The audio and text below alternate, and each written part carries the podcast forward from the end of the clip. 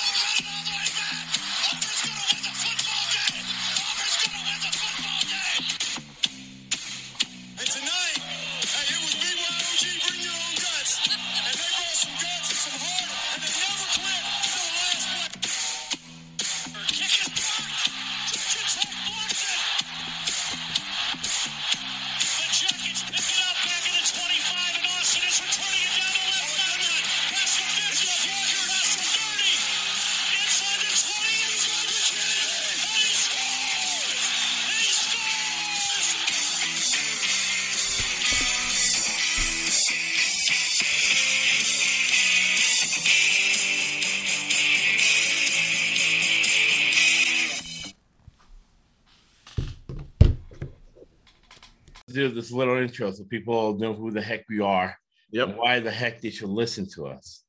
I always say the purpose of the podcast is for ourselves to make money, to make money now, right? Exactly. Uh, and I say that from the beginning because we want to be authentic. We're the most transparent podcast in the history of sports betting, right? Sure. So every podcast is a business meeting with a purpose and an outcome. Now we gave you one of the purpose. Second purpose is to teach you business and financial concepts through sports betting.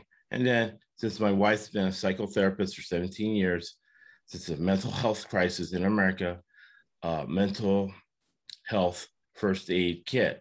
Now, the outcome last two years in a row, verified every pick on Twitter, all the picks on the podcast, 65%. 52.5% is break even, right? So you make money between those margins, being doing that consistently. But more important, we're going to give you key terms. What's important is the ROI, return on investment. Both those years, over 500% ROI. What does that mean? That we you have 10 times more money than what you started with, right? I was gonna say it means you're making a ton of money, Josh. now you're going to be making a ton of money, Dylan. I hope so. It is whoever it is in business. Like I have an MBA, securities licenses, clients 20 million, 50 million. Doesn't matter. I've been saying it for 20 years. If you are the toughest, smartest person in the room, you are in the wrong room. So I'm very happy that we have Dylan Kelly Jr. at St. John's University, finance major, who is a lot smarter than I am. That's He's going to help me look through these picks. Uh, he's got that fresh information. I got the old stuff from years ago and stuff that I learned, right? Because you always keep learning. But man, he from a great Northeastern school, finance major, fresh from uh, working on the uh, St. John's volleyball program. Thank you, That's Dylan. right. Straight from on. St. John's volleyball court. Yep. Happy to be here. Got some picks ready for you, Josh, and uh, I'm excited to learn from you as well. All right, cool. Uh, you uh, we're gonna discuss also the philosophy of betting, right? And Yep. in, in the picks, we're gonna talk through the, the picks a little bit. Now, this first podcast will be sort of foundational. Sure. Uh, I should have it finished by uh, you know the weekend or Monday. The top ten rules of betting. It Mhm. kind of gives you a guide, right? Because Right. uh, give the man a fish, feed him for a day. Teach the man a fish, feed him for a lifetime. So, first game we're going to look at is game we went back and forth on Twitter. Yep. Is your South Carolina Gamecocks against the East Carolina Pirates, right? Correct. So, yeah. number one rule of betting do not bet your own team. So, sports betting in your decision process is a good way to kind of sharpen the way you think. Now, I our team, the University of South Florida, where I graduated from, used to be in the Big East, where Dylan is now with St. John's. Mhm. Now they're in the AAC, so I tend to root for AAC teams. So I have to check my bias there. We're looking at East Carolina because it would be great for East Carolina to beat an SEC team. So I got to decide whether I'm really being pragmatic or am I overestimating my decision, right? Right. Uh, Now I- we know we know South Yeah. Carolina is not a super strong SEC team per se, but um, ECU is coming off a loss to Appalachian State last week, and uh, they gave up over 220 yards on the ground. And I tend to think that South Carolina would be a little bit stronger than App State on the ground. I think they'll win the game in the trenches. SEC lines, I think they'll they'll way overpower ECU Right. in this game, but I can definitely see where coming. The line in this game flipped a lot. ECU opened as like a two point favorite, closed as like, or not closed yet, but they're at, sitting at about a two point underdog now, if I'm not mistaken. Right, they're two point underdog. Uh, Yep. That would be in my favor. So I picked the money line early in the week, so I'm going to pick the plus two to kind of check myself. Yeah, give yourself a little cushion for sure. Right, so maybe somebody's watching your Twitter feed and putting big uh, bets on, on what you're saying about South Carolina.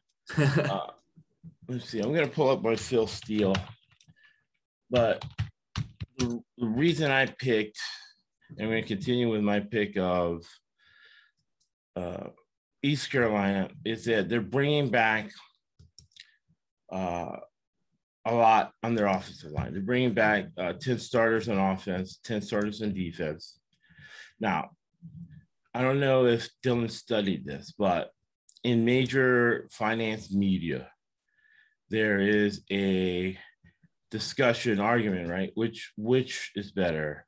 Uh, fundamental analysis is fundamental analysis dead.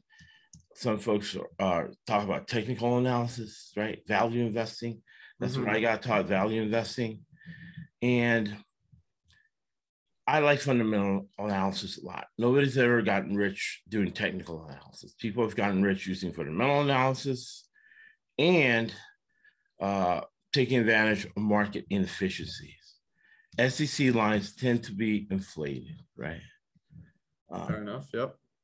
so in fundamental analysis, one of the five things you look at is uh, corporate governance. So for us, it's going to be the AD, the head coach, the head coach Mike Houston, won uh,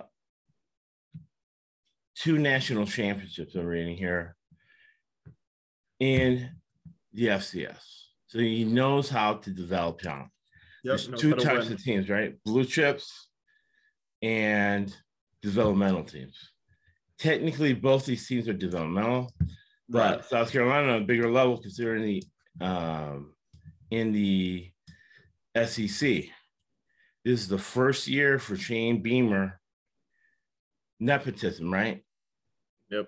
Is he as a good a coach as his dad? Kyle Shanahan is, right? Mhm. Brian Belichick isn't, right?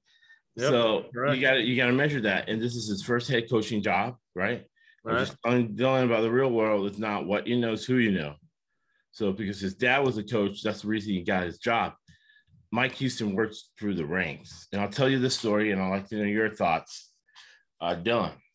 Yeah. Uh, William Floyd won the Super Bowl with the 49ers, won a national championship with Bowden Bowden. He went to my high school in 1993, or was it 92, 92, 93? Uh, I think it was 1992. He sneaks me into the Florida State Louisville game. Old coach Howard Schnellenberger. He says, Listen, we're playing Florida State. I'm going to ask you a question before we go out on the field. Florida State were given scholarships. You were Louisville, you had to work for your scholarship. If there's a fight with somebody who had to work for something or somebody who was given something, who would win? and Someone all who went worked crazy. it. right? No kidding. still No, got beat 37 to 7, but got fired up before the game. no, it's So a great story. I think Mike though. Houston, yeah. Mike Houston worked for his Right. Division One job in the first year, new systems, right? Yeah. Also, Shane Beamer can't show all his cards because he has Georgia next week. So he's just going to have to play basic football against East Carolina, while East Carolina can't throw the kitchen sink at him because for them Right. it's a recruiting game. They're probably going to have some recruits on the sideline. But but a counterpoint there would also be South Carolina knows they have Georgia next week. You got to get the win right now. Like you got to win this week because right. next week, I mean, Georgia's. We can talk about them in a little bit because I'm also on them this week. But Georgia's powerhouse. Oh, absolutely. Oh, yeah. No, we we got a lot of information on Georgia. So we're gonna have a difference of opinion on this, but this is good. Yep. That's how you know somebody's honest. So l- let me know what. Why do you think uh, South Carolina? Uh, you got them on the money line. You got them covering. What are your? What's your thought process? So I'm taking them on the money line. Had I gotten them earlier in the week, I would have taken them when they were like plus one and a half. I wish I would have gotten it there. When I went to put it in, it went to minus one and a half. So I figured no real point of um, swallowing that ha- uh, one and a half points.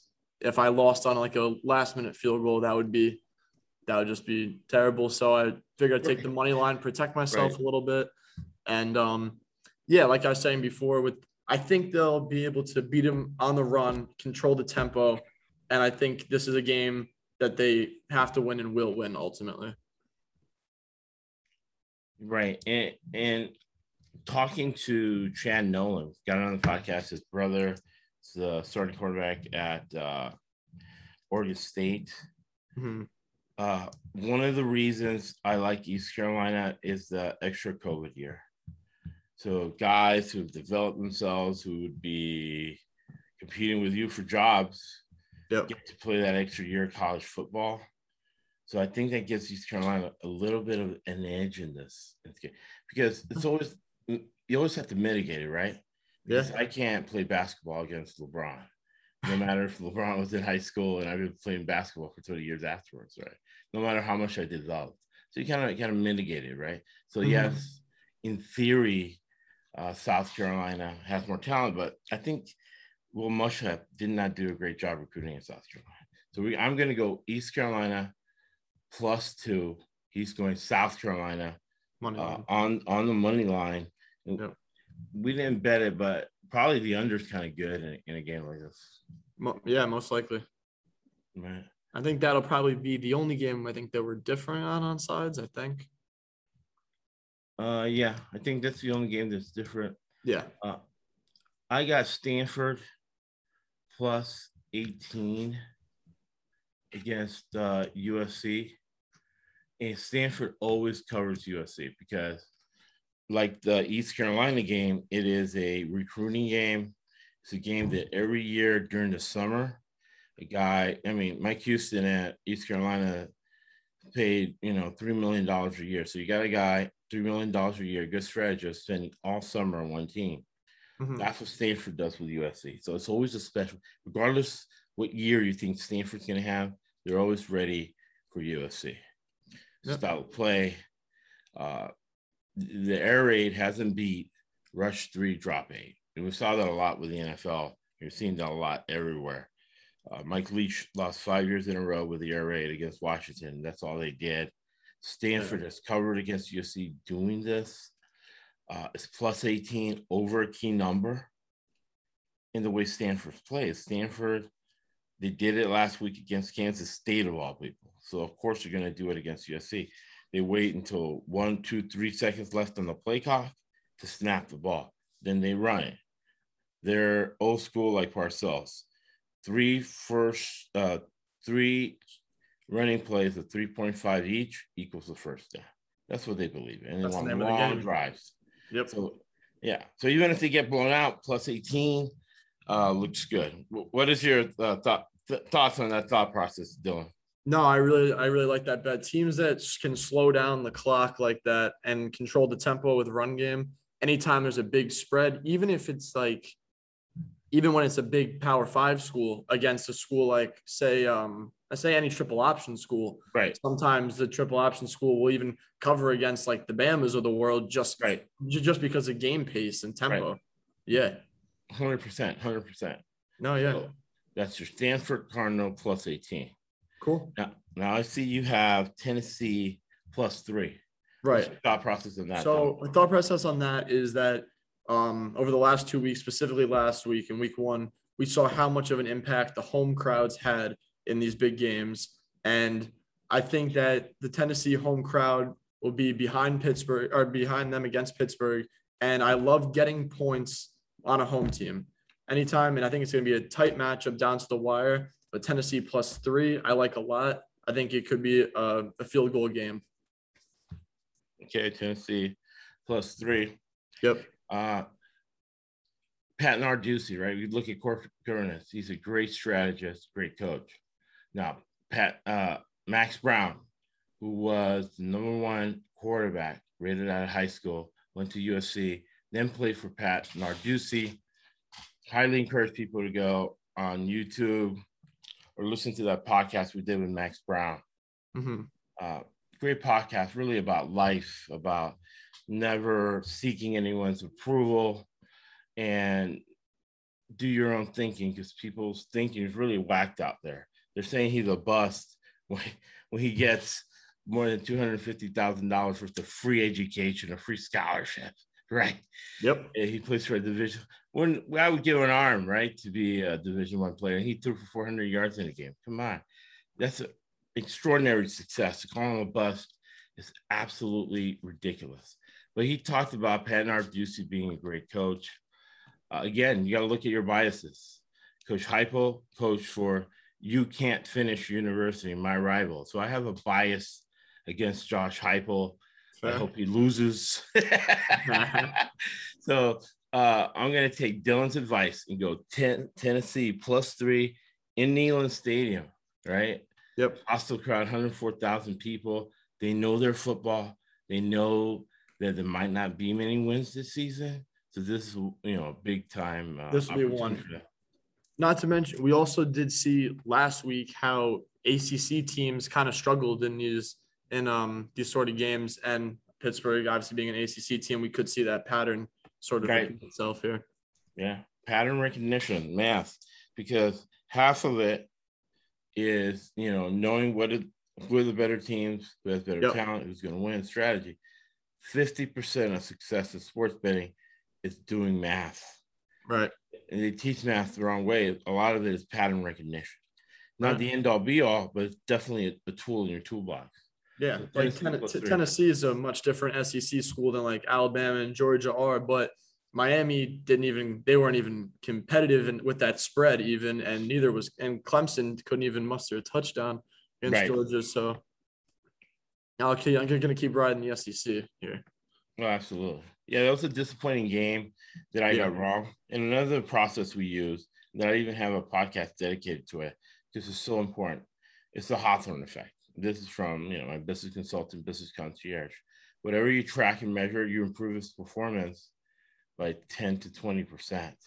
Mhm. So doing the Hawthorne effect on me, I thought that uh, DeAndre King was going to run the ball and running quarterbacks or Johnny Manziel's people like that give the Bill Belichick, uh, Nick Saban, um, Pete Carroll defenses. They won a ton of Super Bowls in national championships, so you can't argue with them. But those those defenses do not account for the quarterback. That's why Carroll likes a running quarterback. You make three first downs with your legs, right? It's the Right. history of football. You win 70% of the time. What I feared was what we saw last night and we saw with Lamar Jackson. Uh, African American quarterbacks trying to prove they can throw it from the pocket and not take off and run. That's what happened. John, same thing happened with Dak. And all three times, same thing happened. They had trouble reading defenses and they gave up a key interception. Mm. Dak threw it over the middle, intercepted, Tampa Bay ended up, ends up winning the game. Yeah, that was a great game last night. Yeah, so- all right, so I digress. So a game I like a lot, corporate governance. I like Sam Pittman, the head coach of your Arkansas Razorbacks against Steve Sarkisian, who's not known for his coaching. Texas talent level hasn't been up there lately. Yeah. Uh, and Arkansas has NFL guys on both sides of the ball. Now, Sam Pittman, great developmental coach. He's been the way he got his job, $4 million a year job, is being a great offensive line coach, controlling the ball. And again, similar to East Carolina, similar to Stanford, Arkansas, this is a big recruiting game for them at home in front of the, the donors who give $100 million to the university. They're up there in the suites, they're watching, right? So this Yep. is a game that Sam Pittman and his great coordinators he has. You know, you get three million dollars for budget for assistance. So three million dollars worth of assistance, focusing in on what Texas is doing. First, first year starting quarterback for Texas. They have a lot of talent, but I really like right now is Arkansas plus seven and a half. Get them an eight. Um, I love that. What do you think about it? Top thought process, is Dylan? I love that, and I also I love that kind of spread. Anything Right. when you get it above the touchdown there, you're Right. that- that's a great line to get it at. If you can get it at eight, even better. But I definitely li- I like that pick a lot.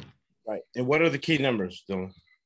Uh, three and a, like three and a half, seven, seven and a half, 14. I don't know if you I don't know if you include 10 in that too. 10 and a half. Yeah, yeah, yeah. Yeah. Get to see it a lot. Yep. Definitely. Yeah, and even up to 24, 25. Right. When you get to bigger college spreads, yeah. NFL, Yeah. you typically don't really see that kind of No, thing. no. Even though it's, it's it's been different. There's a lot of been merging between the NFL, hmm. college, like you see now the air raid, Yeah. Yep.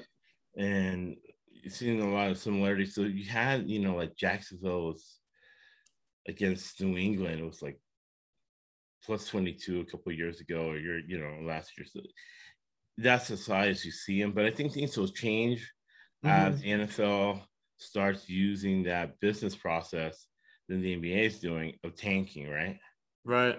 Yeah. Houston Texans are tanking. Yeah. The Texans are going to be very bad. Be? So because we're authentic, uh, we give you information you don't get anywhere else. So we're like anti Kellyanne Conway in a way. There's no PR spin that you hear or you get gaslighted in major media. Yep. You get really good raw business relational information. for sure. Now you got Purdue minus 33.5. I do. And let me know your thought process on that game. So it's kind of funny. Obviously, I'm from Connecticut. My brother actually just started as a freshman at UConn. So I Oh, got a lot of stuff pulling me towards UConn there. Right. But UConn football is a total mess right now. Um, their head coach was just fired earlier this week when the, um, the new guys just stepped in, one of the assistants. He already named the new starting quarterback. The kid's gonna be starting his first game. Um, they just they just lost by 10 to Holy Cross Right. um, on their home field. I really don't see how they can keep this within 30 of Purdue. I I think this is it's going to be a really really rough year for UConn, and um, I I really just I can't see after watching the Holy Cross game. There's really no way in my head that they can even keep it within four scores against Purdue. right. Yeah, And yeah, and I go both ways because uh, Lou Spanos, who's now the interim head coach, he was the um, defensive coordinator for UCLA, and he did a great job doing less with more with that UCLA defense. He's a Mhm. great coach, great strategist. When there's coaching changes, yep, there's always that team usually covers because you start rallying the troops. The yeah, the guy who got as the interim coach has been conspiring against coach, the head coach to get him fired. So he has an idea, a plan of what he wants to do. And It seems like he did because he switched uh quarterbacks.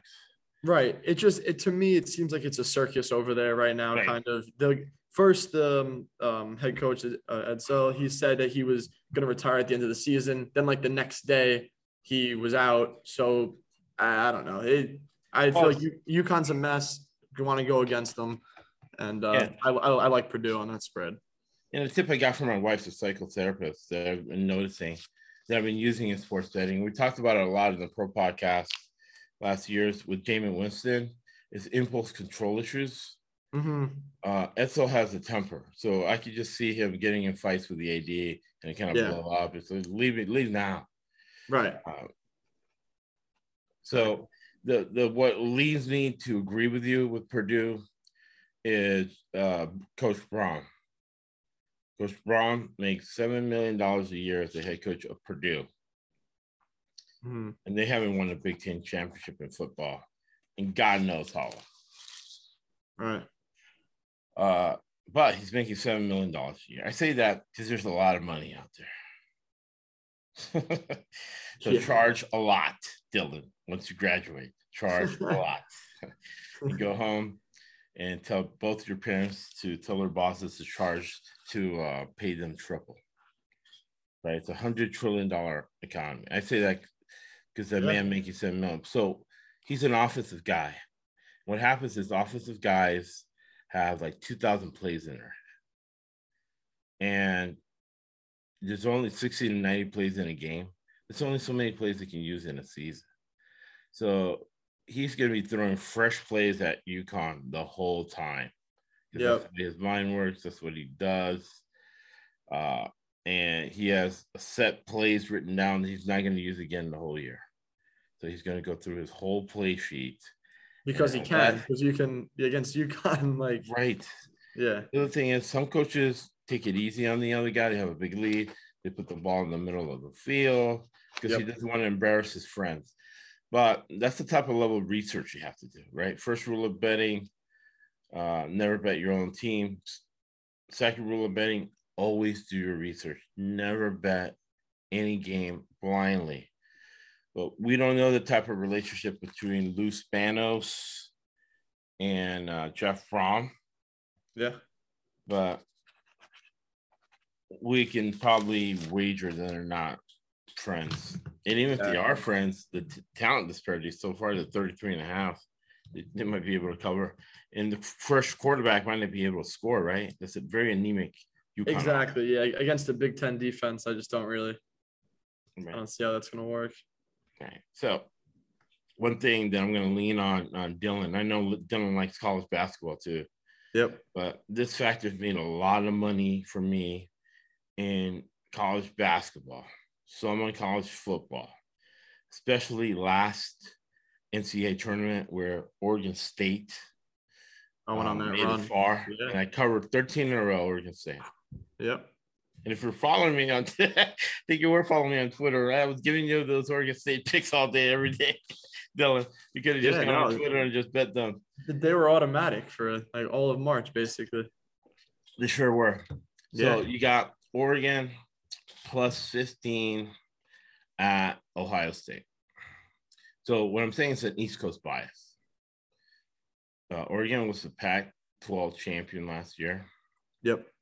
They've had close last three years, they've had 10 offensive linemen in the let me know your thoughts on this, right? I'm going to make an, an Oregon argument, and I want to know your counter. Free to disagree with me. Yep. Uh, 10 offensive linemen go to the NFL because Mark. Now I have a bias, right? Yeah. Uh, I come from a Cuban background, so I like Cuban head coaches. Basketball coach at Frank Martin at South Carolina, right? Cuban guy.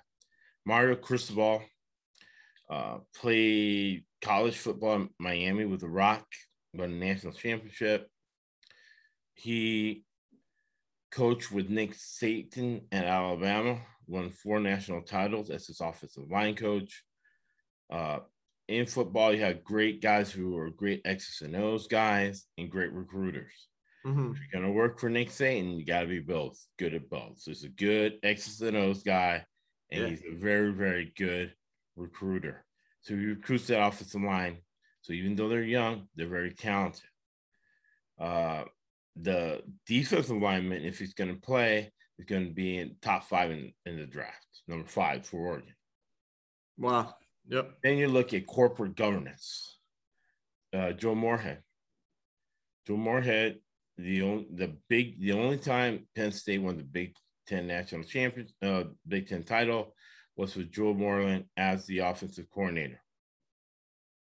He's now the offensive coordinator for the Oregon Ducks. He's a Northeastern guy. Mhm. Used to be the head coach at uh, Fordham. Fordham's had a lot of good people come out of that. Um, Yep. And goes to Penn State. He goes down south, he's from the Northeast. And I see him in a press conference trying to do like a Southern accent. And I'm like, oh my god, this is not gonna work out. This guy's trying too hard to fit in. Just be Yep. yourself. Come on. They've ton of Northeast people go to uh, Mississippi. So he gets fired. Now he's making a nice uh, two million dollars a year because now it's really it's one of the best business books. I'll put it in the episode notes. A link that I ever read. It's uh, Shoe Dog by Phil Knight. He's very very honest. Very, it's almost like a confessional. Mhm. Uh, very raw, honest business book. Right. Really the theme of the podcast. Yeah. So you can pay these assistants a lot of money. Uh, defensive coordinator is good for Oregon. They did not show a lot against Fresno State. So they played basic football. Fresno State has some players. Yeah, definitely. Fresno State was in that game. Right. So I love Ohio State. Coach Wilson, again, Yep. they have a lot of money to pay for assistant coach. Offensive coordinator, Ohio State Coach Wilson, very, very smart. Halftime adjustment, boom, people were wide open. Yep. Second half against Minnesota, but literally doing the Big Ten preview podcast. I looked up on uh, Bovada and it was Minnesota plus 18. Took him right then, right then and there. Yep. The line actually went down to uh, 14, but if you got it off the key number, you cashed that 14 and a half. Right. Now they play Oregon at home plus 15. I like Oregon plus 15. I think even if they're getting blown out, they might score some points late. Yep. I I'm not I'm staying away from this game. I'm not betting it. However, if I was, I do agree with the Oregon side in this one. I think this could be a one score game. Um, I don't think Ohio State was really overly impressive against Minnesota, to be quite honest. And it had Minnesota's running back not gotten hurt, they definitely don't win by 14. They might not even win that game. That guy uh, Ibrahim, or he was right.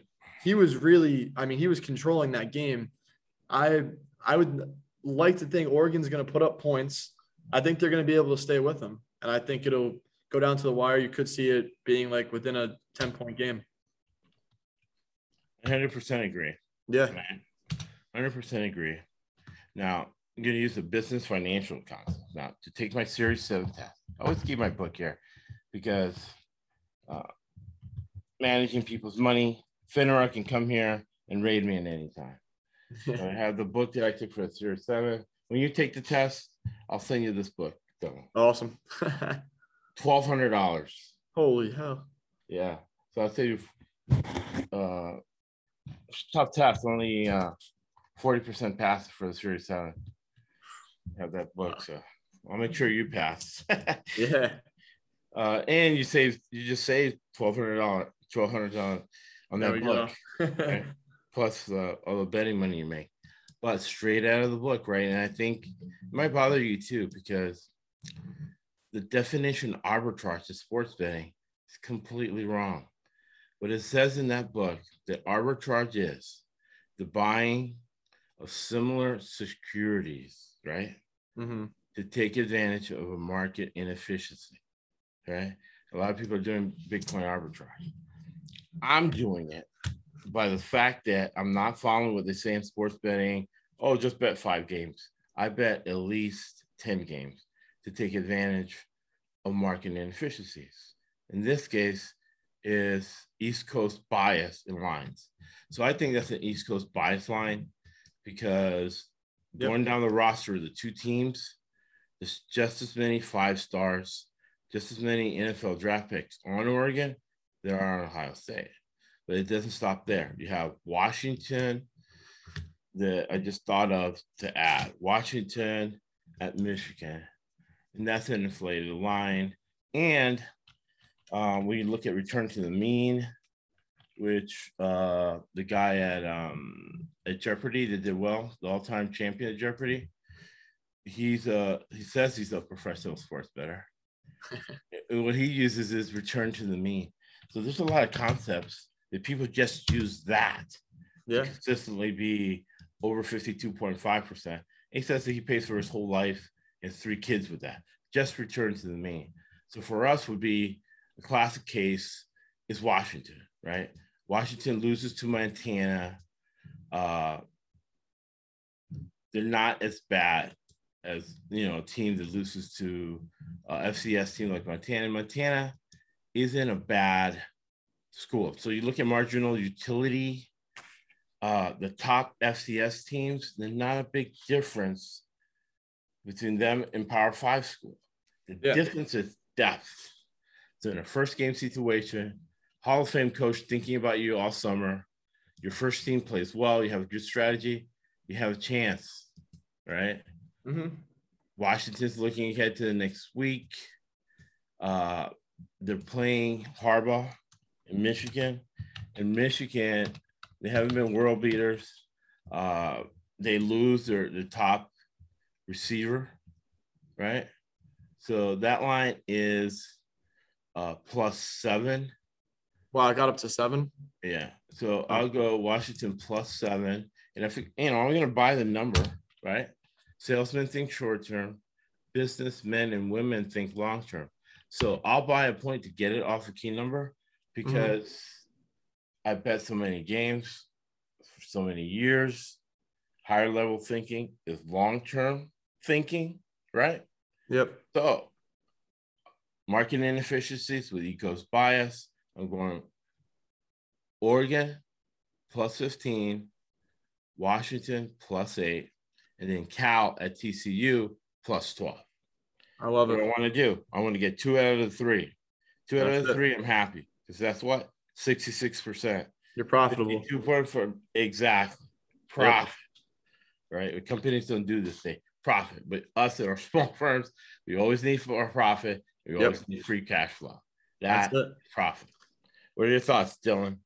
I love it. Yeah, I it's some the East Coast bias thing isn't something that I've given too much thought, to be honest with you. Probably because. I'm on the East Coast. exactly. St. John's for Christ's sake. you know, it make no, it makes perfect sense, and um, I think you'll I think you'll get two out of those three. I do. I have similar thinking when I put in like um like an odd number of bets like that. You just got to get that one one over it to stay positive, you know. right. Exactly. So yeah, You know, and it gives a good flow. And then the mental health. They're having fun watching the game.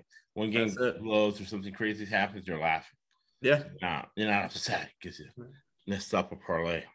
All right, so that so that's the three games. Now you got Georgia Yep. and um, JT Daniels. We like JT Daniels because right here where I am in uh, Orange County, got Yep. a Trinity League, and you got JT Daniels, Mater Dei, Bryce Hunter, Mater Dei, um, quarterback at Clemson, and Matt Corral from Ra- Rancho Cucamonga. So you got a lot of guys from this area getting millions of dollars in NIL deal. Yeah. We're working on an Big NIL deal for you, Dylan. Yeah. Please, please. so, So, yeah. what are your thought process on those Georgia Bulldogs? Yeah, so I got Georgia at minus 24 and a half. Um, we saw last week how dominant Georgia's defense was against Clemson. I mean, they gave up a field goal. That was it, the whole game. And I mean, now they're going against AUB. They should not let them score, period. And Right. now here's a it's a good spot for JT Daniels and the rest of the offense here to put together strong offensive drives, kind of get in their rhythm, go headed into the rest of the season. Because although they they Georgia won the game, they didn't score an offensive touchdown. The only Right. touchdown in that game was a defensive score. So the Georgia offense still has a lot to prove. Um, they'll be in front of the home crowd. They're gonna want to put on it. They're put on a show. They're gonna want to pile it on. I think that they'll definitely. I think they'll cover the spread. And I think this is a game. Don't overthink that Georgia's Georgia's are going to be a powerhouse all season. And I think you, you got to ride Georgia on this one. Right. Um, the only hesitation I have Yep. is uh, the coach at UAB is a great coach. He knows how to do more with less. he resuscitated the program. Um, there was some really nefarious uh, back dealing that shut down his program. hmm And crazy Bear Bryant's son. I mean, that's how I got crazy Bear Bryant's son. They're in Birmingham, uh, and they're really good. So, how close can they keep it? Uh, let me look at UAB's roster. They return eight on offense, nine on defense. Can they control the game with their offensive line? Uh, it's hard because that defensive line for uh, Georgia looked really, really good. Yep. So talk about Bill Georgia has some dudes on their defense for sure. right. So they'll probably wear him down, and A lot I of future think- draft picks. Right? And the Georgia donors who play a lot, paid a lot of money to the university were upset. So I see Jeff Monken, his brother is the head coach of Army. Monken, great offensive mind, used to be head coach at uh, Southern Miss. hmm And with Tampa Bay, with Tampa Bay putting big numbers with Jameis Winston, the Jameis Winston throwing all those interceptions. But Jeff Monken's a great offensive coordinator. Uh, I think Kirby Smart's going to let him keep scoring late to make uh, those alumni that are grumbling and upset over that really boring scrimmage against Clemson. No, I know. Yeah. Yeah. So they're going to score some points literally for that reason, right? yep. Um, so yeah, I'll, I'll agree with that. I'll, I'll say Georgia. Uh, I would buy that half number just to get out that key number 24 because uh, UAB is going to fight. So I could see like, uh, you know, 48 10, 41 10, Yep. like a stupid touchdown scored at the end. Definitely. All right. So, uh, last game I got. Now this game, I have to look at my biases, right? Yep. You got the quarterback at Arizona at Oregon State, um, Chance Nolan, is the brother of Chad Nolan, who we had in the NFL podcast. So we're rooting for Chance. So I got to make the determination whether I'm overestimating my decision because I am cheering for Chance Nolan, starting quarterback. hmm Uh, the reason I say no is because I I've watched these teams for years. Uh, Jonathan Smith for years, uh, Todd Grantham at Hawaii for years. And one of my pet peeves is don't bet a team you haven't watched play. So Oregon State, I watched them play against Purdue. Um, I also watched Hawaii play against UCLA. I kind of know the way Hawaii, how Hawaii needs to build a program. Uh, they have zero defense at all. And Oregon State feels they should have won last week. They could have. Set that play at the end where that guy was wide open. That's Coach Brown for you. Office, that's why he makes a million dollars a year, getting his wide receivers wide open. Uh, he's going to let his offense flow. Now, again, following Oregon State, uh, even met Chad, I was following uh, Oregon State really close, and I was disappointed with their defense last year.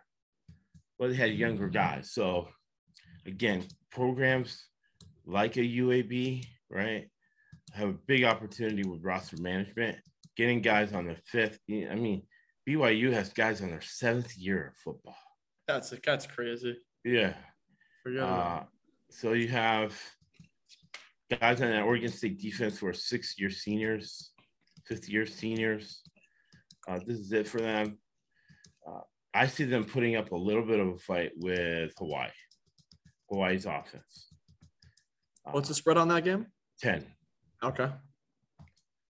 So I'm mad Oregon State team. There you go. Zero defense on Hawaii. And Oregon State's defense, they return nine guys on defense. I like it. Um, yeah, so the, the biggest improvement between teams is first and second game. And then the travel with Hawaii is not good.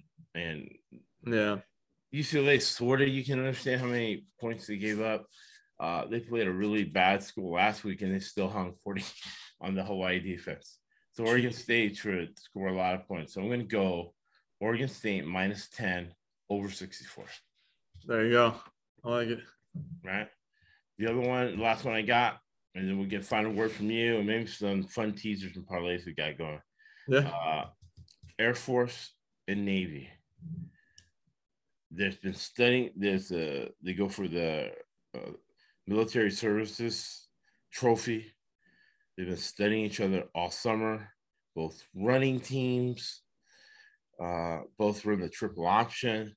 That screams under all day, but you don't bet blindly look at the number, and the number is 40.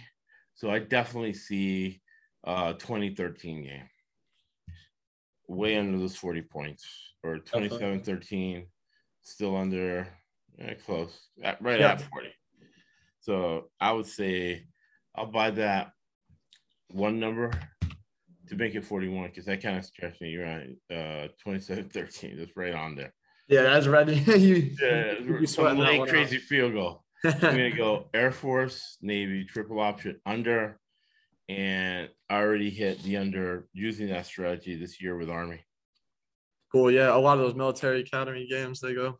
go Yeah, Coach. Monken, Monken, whose brother is the offensive coordinator Mhm. for your Georgia Bulldogs. All right. So, Gotcha. what's left on the board that you got for us? that- Yeah. that So just to wrap, to, I can wrap it up here with my. uh Yeah. I have one two team teaser and then I have a parlay, and so I can run through it quick here.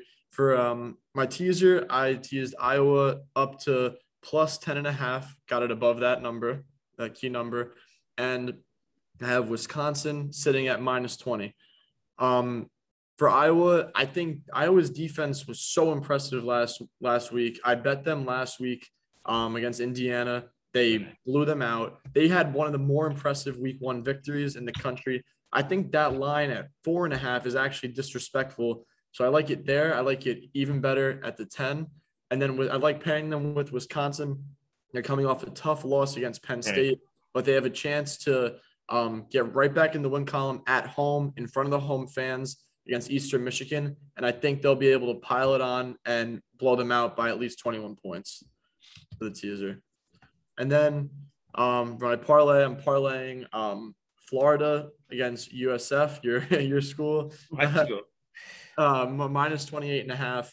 I'm getting uh, Rutgers minus two and Miami minus nine. Um, I got some trends here for the Rutgers and Miami. Um, Miami is taking on Appalachian State. Appalachian State is 0 5 against the spread on their last five games on the road. Now, these trends don't always necessarily translate, as we know, but Right. it's interesting pattern to follow. And with Rutgers too, Rutgers last week also had an extremely impressive victory. It was Temple, but I mean, they obliterated them up and down the field the whole game. They have a good defense, strong running game, and they're uh, five and zero against the spread on their last five on the road, four and two against the spread in their last six games total. Like both those teams a lot there. And then Florida against USF. USF just lost to NC State by 45 points. I'm going to use try and use simple logic there. I think Florida will take them past that. So All right. So, since I follow USF football, Yep. and I, and I can say we because you know I give ten thousand dollars a year to the university. I'm the the alumni head of the South Florida Southern California chapter. We got like ten thousand people that yeah, graduated from USF. I'll give the USF counter, but you have to take it with a grain of salt because it's very, very biased and make Right. just never bet your own team. But with that being said, uh, that North Carolina State, we had Cade, uh, I'm calling him Cade, right? Fortin, he used to be the starting quarterback at North Carolina. hmm Now we know why he's the ex quarterback. he missed a lot of wide open wide receivers. So when you look at the talent level, it Yep. wasn't that different. Um, our defense stopped the run. The problem was that Fortin uh, was in over his skis and he wasn't um, mentally prepared to play. sure. Uh, now we're playing the Gators, uh, still sold out stadium. Yep. When you play a guy in high school, right, you have a familiarity that even though the talent level was different, you're not afraid of them because you saw him. My case was a guy that I think I got to look it up, but I think your coach Anderson at St. John's Yep. recruited this guy to Arkansas for the 40 minutes of hell. That I, you got access to their practices. I'm going to ask you about Coach Anderson's practices because it might been Mhm. crazy. The guy's name was Bill Teal. Bill Teal, I think, ended up playing in the um, in the NBA, and I guarded him in high school, Holy. and I had zero scholarships. I'm five seven. He's six four, right? Yeah. But by the time we're seniors, uh, played against the eighth grade, all through that time senior, I wasn't afraid of him.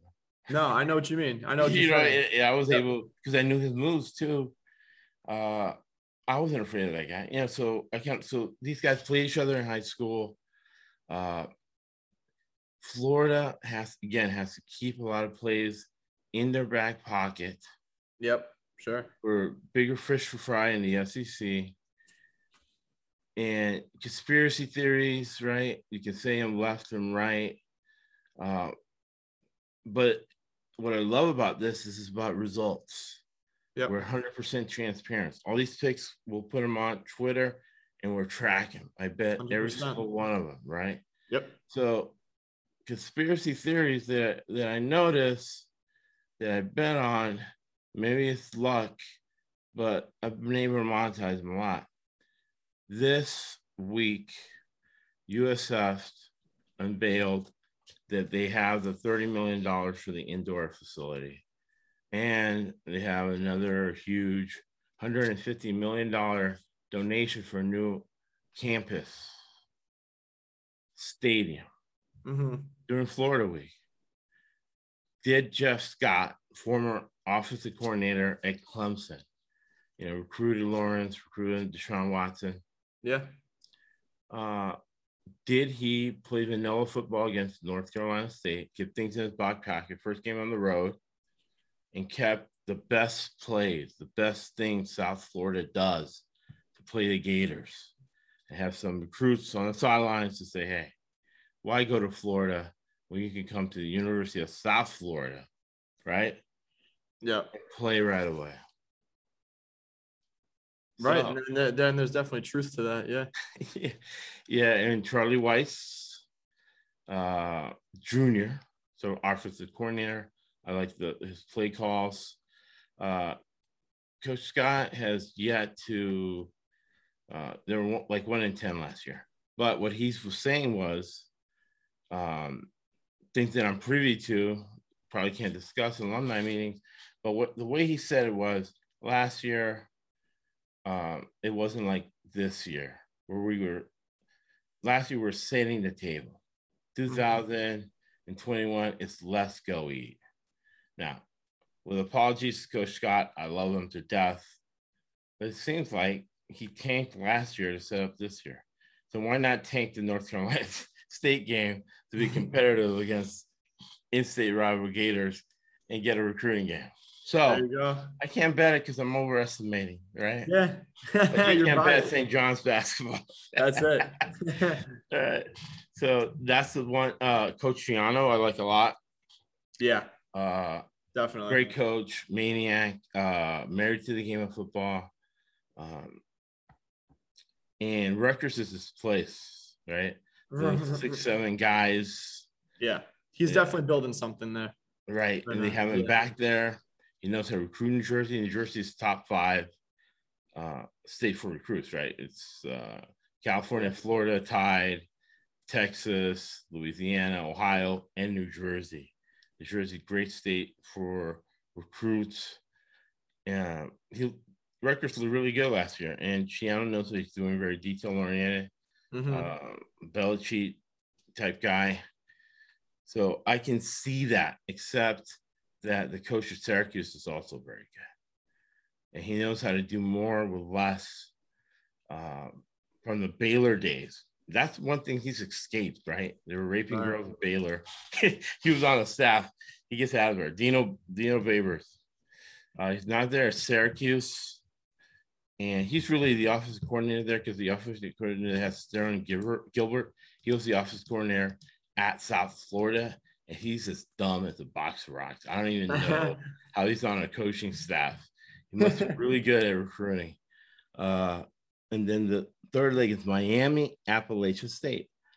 Again, I have to stay away from Miami because Manny Diaz, Cuban guy, but Manny Diaz has not proven. Manny Diaz, dad was the mayor of Miami, corrupt, mafioso mayor of Miami. Uh, so he's had it easy his whole life. Yeah.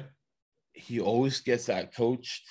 And man, Appalachian State, who beat North uh, East Carolina, right? They did, yep. They do a great job of developing players, our kind of guys. They know guys to target in high school. It kind of fits their system. Mm-hmm. And they really played well against East Carolina as the game went on. So I'm in the in DeAndre King too. Um, the other thing that scares me about that is that uh, the off Rhett Lashlee, he's the offensive coordinator in Miami.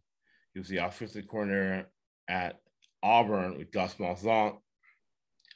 Uh, they won a national championship with um, with Gene Ziz, uh, Chizik was the coach and the guy who just got cut from the Patriots was the quarterback. Cam Newton. Yep. Cam Newton, right? He stole laptops. The, the notorious Florida team with two serial killers, right? Yep. Yeah. he had uh, what's his face stealing laptops. Cam Newton stealing laptops. Urban Meyer. Uh, that offense is really simple. And DeAndre King, again, if he doesn't run, and he's trying to prove a point to get in the pros that he can read defenses. Yep. Appalachian State, a team uh, that has to win with strategy and disguising defenses. Not shocked if Appalachian State wins that game. Actually, a lot closer than nine points. All right. All right. So that's my teaser. And man, this is great information. This is the best sports betting podcast of all times because we give you information on three levels, right? Your impulse, where you can make money right away, kind of a mid level, and then long term level, where you're learning business and financial concepts. Last word, Dylan. What's your thoughts? Thoughts is I can't wait to watch these games tomorrow.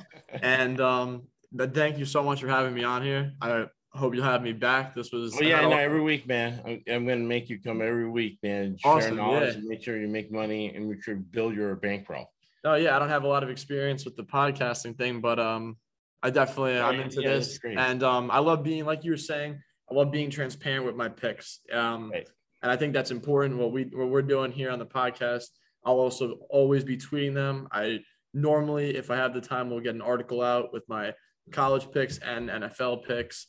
And um, well, um, I guess the last word to the listeners is to always manage your risk. That's my big thing here. And that's why on the parlay that I'm even putting in, going with half unit on it. Not I'm not betting big on the parlay, go small to win big on it, Right. but you don't want to mess around too much with that because there's a lot of risk involved. Right. Uh, the way you ensure a result is variance, eliminating variance and covariance, right? Yep. So I, I never parlay unless I get a text from a buddy Yeah, we're thinking out something, but I know it's entertainment, it's not a business decision. correct. Right. And in society, for the last 3,000 years, there's been a form of organized, government sanctioned wagering.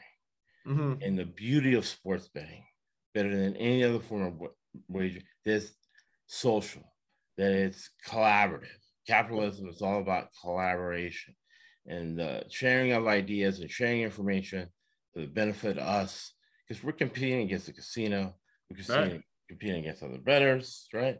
Yeah. So it ends up being a lot of fun, but profitable at the same time. Highest and best use of time. In that vein, I always close the podcast, with what I've learned now that I'm getting old, right? It's always better. You always make 10 times more money by giving. Winston Churchill said, You make a living from what your labor, what you do every day for money, but you make a life from what you give. That's why we give every pick away for free. Post it on Twitter. Uh, Dylan and I's Twitter feed is currency. Thank yep. you for listening to the SBC podcast.